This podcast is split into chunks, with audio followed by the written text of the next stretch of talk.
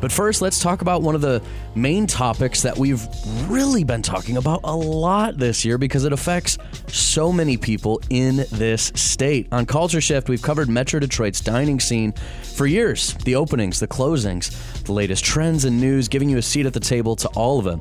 But since the pandemic began, we've followed the hardships that the region's restaurants and local workers are facing. In the past few decades, the restaurant industry has become the fastest growing private employer in the nation, employing around 13 million people in the days before COVID-19, as we call it BC, before COVID. The industry is struggling to return, especially as Michigan and the U.S. faces another wave of COVID-19. Culture Shift's Amanda LeClaire joins me live in studio because we want to dig a bit deeper into this issue and also explore how advocates are working to help service industry employees survive the economic fallout. Amanda, hello. Hey, good afternoon, Ryan. Happy Friday the 13th. And that's right, we're going to be speaking with Saru Jayaraman, who leads the national advocacy group One Fair Wage, which has been pushing to change the way service industry workers are paid for years and has been helping workers stay afloat since the pandemic began in March. But we also want to hear from you. Are you a line cook, waitstaff, bartender, or working in another capacity in the restaurant industry? What have you been experiencing on the ground during this pandemic? Call us with your story at 313-577-1019. Again, 313-577-1019. Would love to have you join the conversation. And Saru, welcome to Culture Shift. Thank you so much for joining the show. I know you have a real busy schedule, but first off, I want to take us big picture. We checked in with you over the summer. Since then, many more restaurants and bars have been able to reopen, but it's been complicated. With COVID scares happening, some have had to close suddenly, contact tracing to their employees and folks who have been to the restaurant. And the issue of customers not always wearing masks when they should. The industry itself has just not come back to full health, and we have another COVID wave happening right now across the nation, and especially here in Michigan. So what has been happening on the ground for the average service industry worker? Yeah, I'm so glad you're addressing this. We actually have a huge report coming out next week with thousands of workers who've told us that, frankly, a situation that, these workers, as you know, get a sub-minimum wage if they receive tips, and that was unjust. It was an issue of racial justice and economic justice and gender justice because they're mostly women prior to the pandemic. With the pandemic, and especially now with the reopening of restaurants for indoor dining, it has frankly turned from an issue of justice to an issue of life or death, literally. Because prior to the pandemic, these workers in Michigan earned a wage of $3.52. That's the sub-minimum wage for tipped workers in Michigan. And they were struggling with economic instability and sexual harassment. It's a mostly female workforce having to tolerate all kinds of inappropriate customer behavior to feed their kids and tips. And it's a literal legacy of slavery. The sub-minimum wage originates at emancipation when the first Black women were hired as tipped workers by the restaurant lobby and were told, you go get your income and tips. We're not going to pay you. And that was a mutation of the original concept of tipping. Tipping originated in feudal Europe as an extra or bonus on top of the wage. It changed into a replacement for a wage because of slavery, at emancipation. So that became law, and that is how Michigan is one of 43 states with this absurd sub-minimum wage for tipped workers. Not all states do that. Nearby Minnesota actually provides workers with a full minimum wage with tips on top, and they've had a very different pandemic experience. But in Michigan, thousands of workers lost their jobs in March. As you mentioned, we started a relief fund. Most of these workers couldn't get unemployment insurance because of the sub-minimum wage. And now they're being asked to go back to work. And what we're hearing from thousands of workers in Michigan and across the country is that they're being asked to go back to work for a $3.52 wage when tips are down 50 to 75% because sales are down. And they're experiencing the most severe hostility from customers. They are in the most impossible situation of having to enforce social distancing and mask rules with the very same customers from whom they have to get tips to survive. And we we worked with about 35 public health doctors and deans of public health schools who wrote to various governors across the state saying this is a public health disaster. The CDC has reported that adults are twice as likely to get COVID from eating in a restaurant. In fact, they studied various places where the spread could happen, hair salons, nail salons, libraries, all different kinds of locations. And I found that restaurants were the only location where there was a strong correlation with catching the virus. In fact, a doubling. Again, adults were twice as likely. They found that adults were twice as likely to catch the virus being in a restaurant. Imagine working in a restaurant and having to, therefore, be the front line, the barrier for all of us, the buffer, enforcing these social distancing rules in this very dangerous environment, but also having to get tips from those same customers.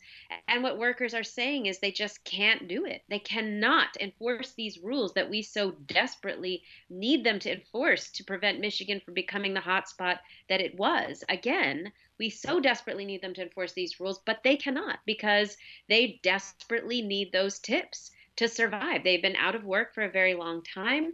They've had very little choice in going back to work. I think given the choice, a lot wouldn't. If they were to continue to receive unemployment insurance, they wouldn't because they don't want to risk their lives or their families' lives.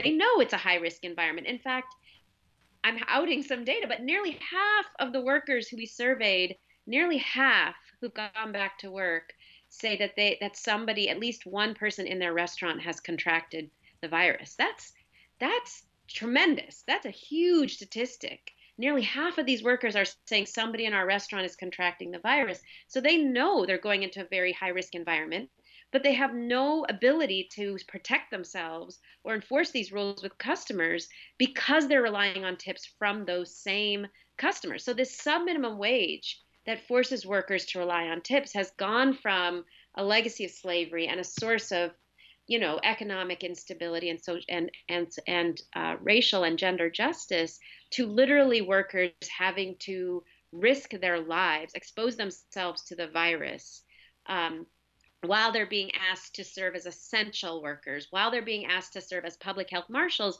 And look, there's no other essential worker that is not paid a minimum wage. These are the only essential workers who are not paid a minimum wage and are being asked to get tips from the very same people that they are enforcing these rules on. It is a disaster. Again, we're talking to Saru Jayaraman, the CEO of One Fair Wage, a national advocacy group for service industry workers. We are looking for your stories as well.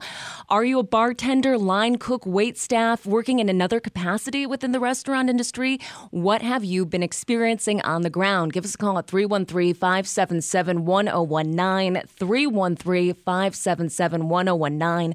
Would love to have you join the conversation. And so one of the things that you mentioned is unemployment. That is one of the big safety nets that people who don't work in the service industry, I mean, myself included, before I had a lot of friends who worked in that industry before working here in Culture Shift and diving into this issue since the pandemic began, I just assumed you lose your job, you get unemployment, and then unemployment would at least be enough to pay rent, pay mortgage, or feed yourself or your family. But from what I've been hearing and reading, it's been a significantly difficult system to navigate this year, and it's just not provided that assistance necessary. So take us behind the scenes of what help unemployment is supposed to provide and why the system has broken down for many service industry workers. I think it's so important to know the history of unemployment, just like I described the history of the sub-minimum wage. They're two very similar histories because the sub-minimum wage was codified into law as part of the New Deal. Unemployment insurance, similarly, during the New Deal was created as a system, yes, to provide funding for people out of work, but from the beginning, it was set up intentionally to discourage people from getting it. It was set up to force people to take any low-wage job that comes your way, whether you want it or not. So workers, the way the system is set up, it's very hard to access. It's been hard to access throughout its history. And then once you get it, you have to, if your boss calls you back to work, even if you are a person with a pre-existing condition or somebody at home at high risk, you still have to take that job, otherwise you lose your benefits. And that was designed purposefully to force workers to take any low-wage job that comes their way. The situation in Michigan, I feel like, is particularly insulting and outrageous, because as many Michiganders will remember, we organized 400,000 workers in 2018 to put the One Fair Wage on the ballot in Michigan, to raise the wage for tipped workers from $3.52 to $12 an hour, and to raise the minimum wage for all workers to $12 an hour. The legislature, Republican controlled in Michigan, out of terror that that ballot measure would drive working people to the polls, took it off the ballot and made it law, but announced when they did that they are just doing that to keep people from voting, and that they would gut it during the lame duck session following the election. So a lot of people voted in 2018, but right after the election, the Republican legislature did, in fact, drive the wage back down after raising it to $12, drove it back down from $12 to $3.52. And then a year and a half later, when the pandemic happened and restaurants shut down, those workers, when they went to apply for unemployment insurance, were told by the very same state that drove their wages back down to $3, that their wage was too low to meet the minimum threshold to qualify.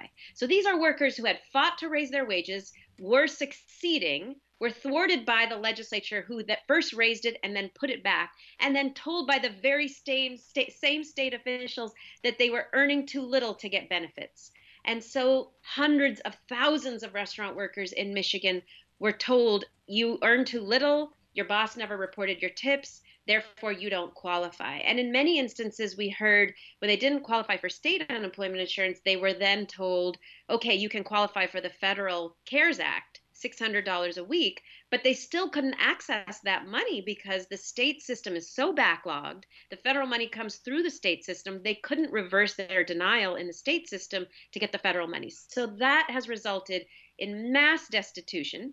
The intent of unemployment insurance to get people to take any low-wage job that comes their way has succeeded, and thousands of workers are going back, I know, without really wanting to, because they're terrified. People know how high risk this industry is. People are terrified going back to work.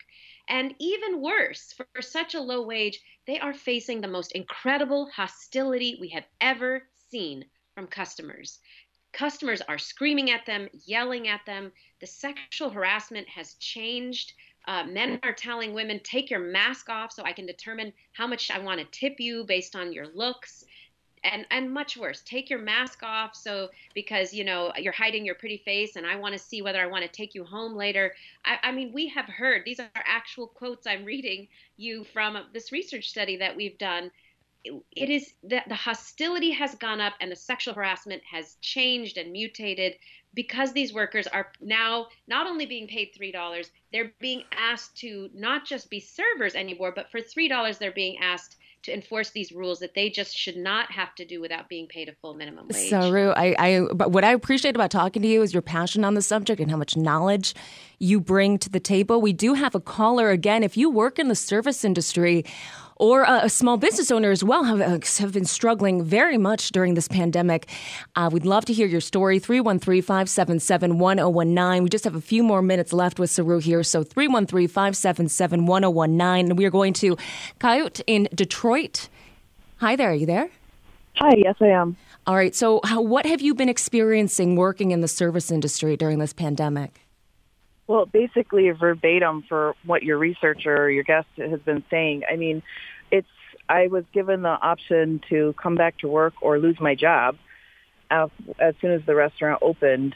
And I knew that there was a lot of risks, but I assumed that our bosses would follow like certain COVID protocols. But this particular place that I've been at doesn't even believe that COVID's real.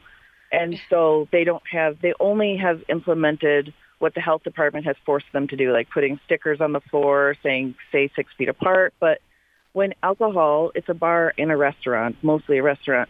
When alcohol is involved, none of our patrons want to take any precautions whatsoever. They're taking their masks off as soon as they sit down, and then they're congregating around the bar area. We have as employees, we have no authority to enforce any of the restrictions. And even the sexual harassment that your guest mentioned, like, people are constantly saying to me things like that, like, oh, you know, I can't tip you if I don't see how good looking you are or whatever. And it's just, it's constantly a decision daily for me about I have three children at home. I'm a single mom. I have to pay my bills. There's no more unemployment assistance available for me. And so it's constantly every day a decision of I'm going to risk my health because I have to pay my bills and put myself in this super destructive environment that is not getting any better. It's just getting worse and worse. Yeah, Saru, please weigh in on the experience you just heard here. Oh, please be in touch. I would love more people to hear your story, because what you're saying, we are hearing from thousands of women across the country. It's horrific. It's horrific because sexual harassment was bad enough prior to the pandemic. You know, like I said, it was outrageous. It was wrong. No woman should have to put up with that when she's trying to do her job. Now it's gone from harassment, which is outrageous, to literally risk your life. Take off your protective gear for my pleasure. This is what male customers are saying. You risk your life. You expose yourself to the virus for my sexual pleasure. And I have the power to tell you to do that because I tip you. That is the power dynamic that is set up by this subminimum wage and by forcing women to live off of tips while they're trying to enforce these rules. And it's gone from, like I said, an issue of justice and outrage to this is a COVID emergency. These workers are literally dying trying to take care of us as we go out, eat out. And it's got to stop. It's outrageous. Again, Go ahead. We're talking to Saru Jayaraman of One Fair Wage, an advocacy group for service industry workers. We got another call on the line I'd like to go to while we have time. Marino in Sterling Heights. Thanks for joining Culture Shift. Yeah. I appreciate you guys having me on here. Yeah, I was just calling. I really do feel for all the people that have been struggling during this pandemic in the service industry, because you guys are right on point. There's a lot of people that are having a lot of struggles right now. But my experience has fortunately been on the better end, being a delivery driver at Jets. So many people have been ordering delivery, and a lot more people are being generous with the tips just because they know that, I'm delivering during a pandemic. So I've actually had the benefit of making a lot more money during this pandemic myself. But like I said, I know there's a lot of people in other service industries like waiters and waitresses that are dealing with a lot of the struggles that they haven't had to deal with before. But there are some people like me and my coworkers who have actually benefited significantly from this pandemic as far as making more money and having more business. Well, Marina, good point that you bring up there. And as I've heard from friends of mine who were bartenders, were wait staff, they've become delivery drivers for Uber Eats, DoorDash, pizza places, et cetera, et cetera. But this industry is, as we said at the beginning of the show, one of the fastest growing employment industry in the nation over the past few decades. And so not everyone can become a delivery driver, and not everybody has even the car to be able to do that or to be able to upkeep that car. So Saru, one thing Marino brings up there, how do you see this industry changing as we continue now with, you call it the second or the third wave of this COVID pandemic? Yeah, I'm glad for Marino, and I'm glad for workers who are making more money in tips. I would just argue that I think what servers and bartenders have seen through this pandemic is that living off of tips is good sometimes, really good, and then it changes. It changes, climate change is making tips a lot more unstable because even delivery becomes harder when it gets really cold or it's really hot. Things will shift. So tips are not a stable source of income. They're also clearly what servers and bartenders learn and the restaurant industry learn. They also don't result in you getting unemployment insurance. So for all those Uber and Lyft drivers, even if they're making more money, or Uber Eats delivery workers, even if they're making more money right now during the pandemic, if they were to lose their job, they don't have rights to benefits because most of them are independent contractors. So it is not a stable, might be good right now, but it's not a stable situation. And I think that's what a lot of restaurant workers have found, is that they thought they were, doing their profession for decades. They thought they were doing their part, working really hard, often as we heard from the worker who called in, single mothers trying to make ends meet. And then a slap in the face when it came time to apply for benefits and a realization that tips were never going to be this stable source of income. When sales are down in the restaurant, which, you know, when they are down, that sales are down across the country, that means tips go down. Tips are a direct reflection. So even if individual customers might be tipping more because they feel badly for workers, that doesn't solve the problem of workers earning less in tips overall because sales are down. And so fundamentally, it shouldn't be on customers to ensure that these workers get a stable wage. The employers are the ones profiting from the value of these workers' labor. Employers should be paying their workers a full minimum wage, just like every other worker, and frankly, just like every other essential worker. Again, we've been speaking to Saru Jayaraman, CEO of One Fair Wage. Now, while we wrap up, please, Saru, tell folks where to go if they need some help, because you guys have funding available for service industry workers who are facing hard times right now. That's right. Please go to www.OFWEmergencyFund.org. We still do have some funding. You can sign up not only for funds, but also for legal support, financial counseling. You go to OFWEmergencyFund.org. Thank you so much for being on Culture Shift. You are here listening to 101.9 WDET, Detroit's NPR station. Culture Shift is the show.